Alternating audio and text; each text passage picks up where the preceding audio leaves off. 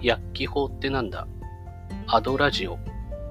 広告法規制を考える。皆さんこんにちは。番組パーソナリティ薬機法コンサルタントの上野俊治です。この番組はですね広告作成に悩むライターデザイナー広告代理店の皆さんや健康美容のビジネスをされている方々に向けて薬機法や景品表示法などの法律を守りながら訴求力を落とさないライティングの秘訣だったり、売上や集客を2倍以上にした経験から分かった様々な情報などをお届けし、広告に関わる皆さんと明るい未来に向かってパワーアップしながら共に歩んでいこうじゃないかというそういう目的でお送りしております。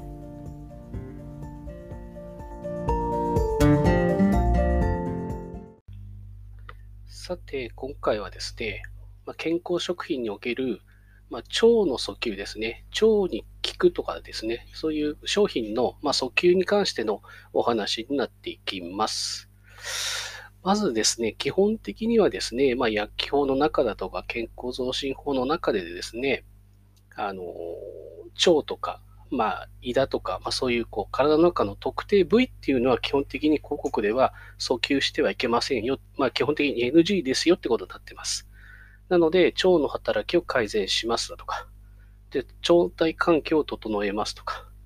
腸内殺菌を活性化させますみたいのはですね、まあ、ある意味こう医薬的な、ま、効果効能を持ちますし、まあ、腸という言葉を使ってますんで、まあ、特定部位なので、ま、そこは書けないっていうのがまず基本になってきます。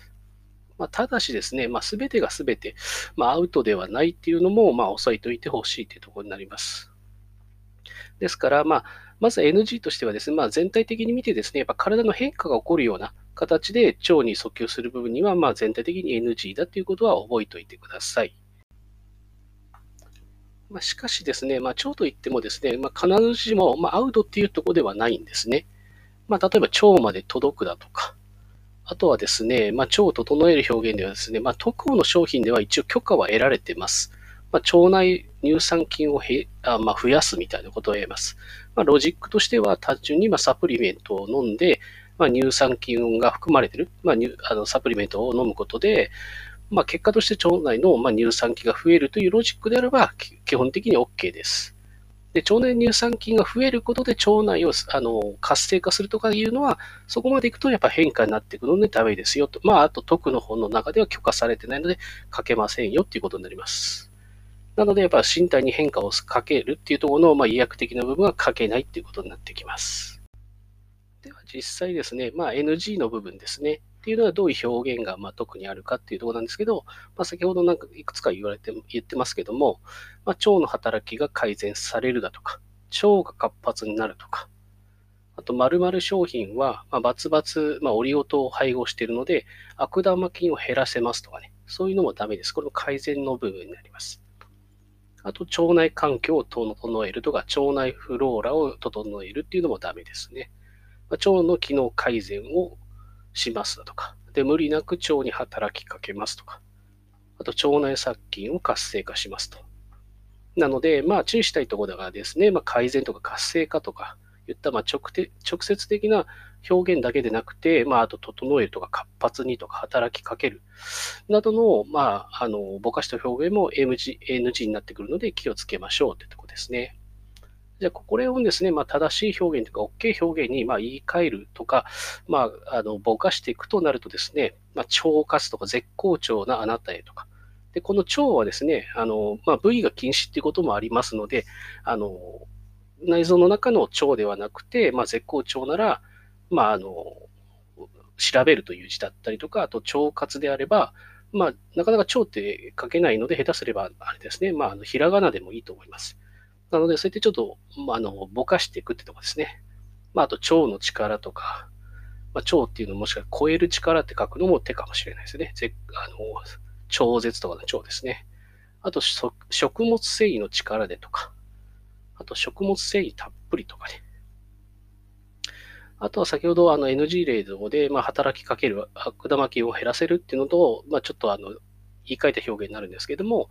まあ、〇〇というサプリメントには乳酸菌が豊富に含まれているので、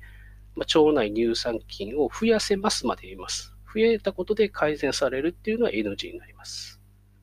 あとはですね、まあね、人間の免疫機能の7割は腸内フローラをに集中していますみたいな形で、ね、あくまでも改善すると効きますじゃなくて、フローラだっていうとこですね。あとは、えっ、と、腸内の善玉菌を増加させるっていうことだけは言えます。まあ、これちょっとグレーかもしれないですね。なので、まあ、訴求のポイントとしては、なるべく腸というところですね。まず漢字としては使わない方がいいので、まあ、そういうところを触れずに、まあ、ある程度事実を述べるというところにとどまっていくというところですね。あとは、なんとかの力っていう形でぼかしていくという形ですね。あとやっぱりロジックとしては補給とかっていうサポートの意味をで書いとかないと、あくまでも、まあ、前々から言ってますけど、健康食品は、まあ、健康にいいというところまでなので、まあ、ある程度サポートだとか、補助ですよってところの、まあ、ある意味、ロジックで書いていった方が、まあ、あの違反にはなりにくいっていうところになっていきます。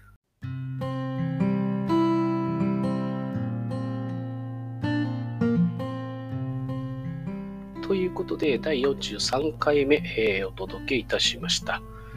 まあ、日本の、まあ、健康職員の中で、まあ、腸に関するこう訴求の、ね、ものはね、すごく多いです。まあ、特にですね、まあ、便秘が多い方が多かったり、まあ、あと飲みすぎだとか、胃痙攣とかね、そういう形で胃とか腸に対する不調をね、訴える人って結構多いんですね。なので、まあ、そういうところでの訴求っていうところはあるんですけども、まあ、基本的には健康食品では、まあ、あの、部位っていうのは書けないっていうところですね。直接腸にという漢字っていうのは、まあ、なるべく書かないでくださいっていうところになります。ただ単純にやっぱり健康食品っていうのは、まあ、医薬的に治せるものではなくて、あくまでも健康にいいというところなので、まあ、サポートだとか補助的なものという表現までにしか書けない。まあ、そういうふうにぼかしていくっていうのが、まあ、今回のお話になってきました。まあ、今回も聞いていただいてありがとうございます。